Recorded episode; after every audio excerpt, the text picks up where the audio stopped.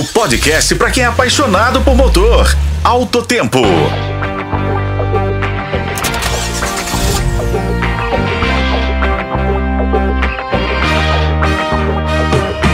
Olá, amigos. Aqui estamos para mais um podcast Alto Tempo. Ao meu lado, o colega Raimundo Couto. E o assunto de hoje será os veículos fora de estrada, feito no Ceará.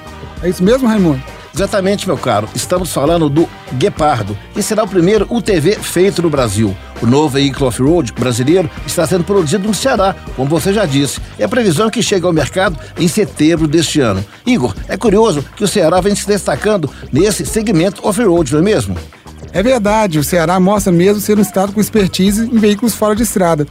Depois da Trola ter fechado as portas com a saída da Ford do Brasil, a vez agora da Adventures Off-Road, que está preparando o novo Guepardo, que é um UTV, um veículo utilitado multitarefas.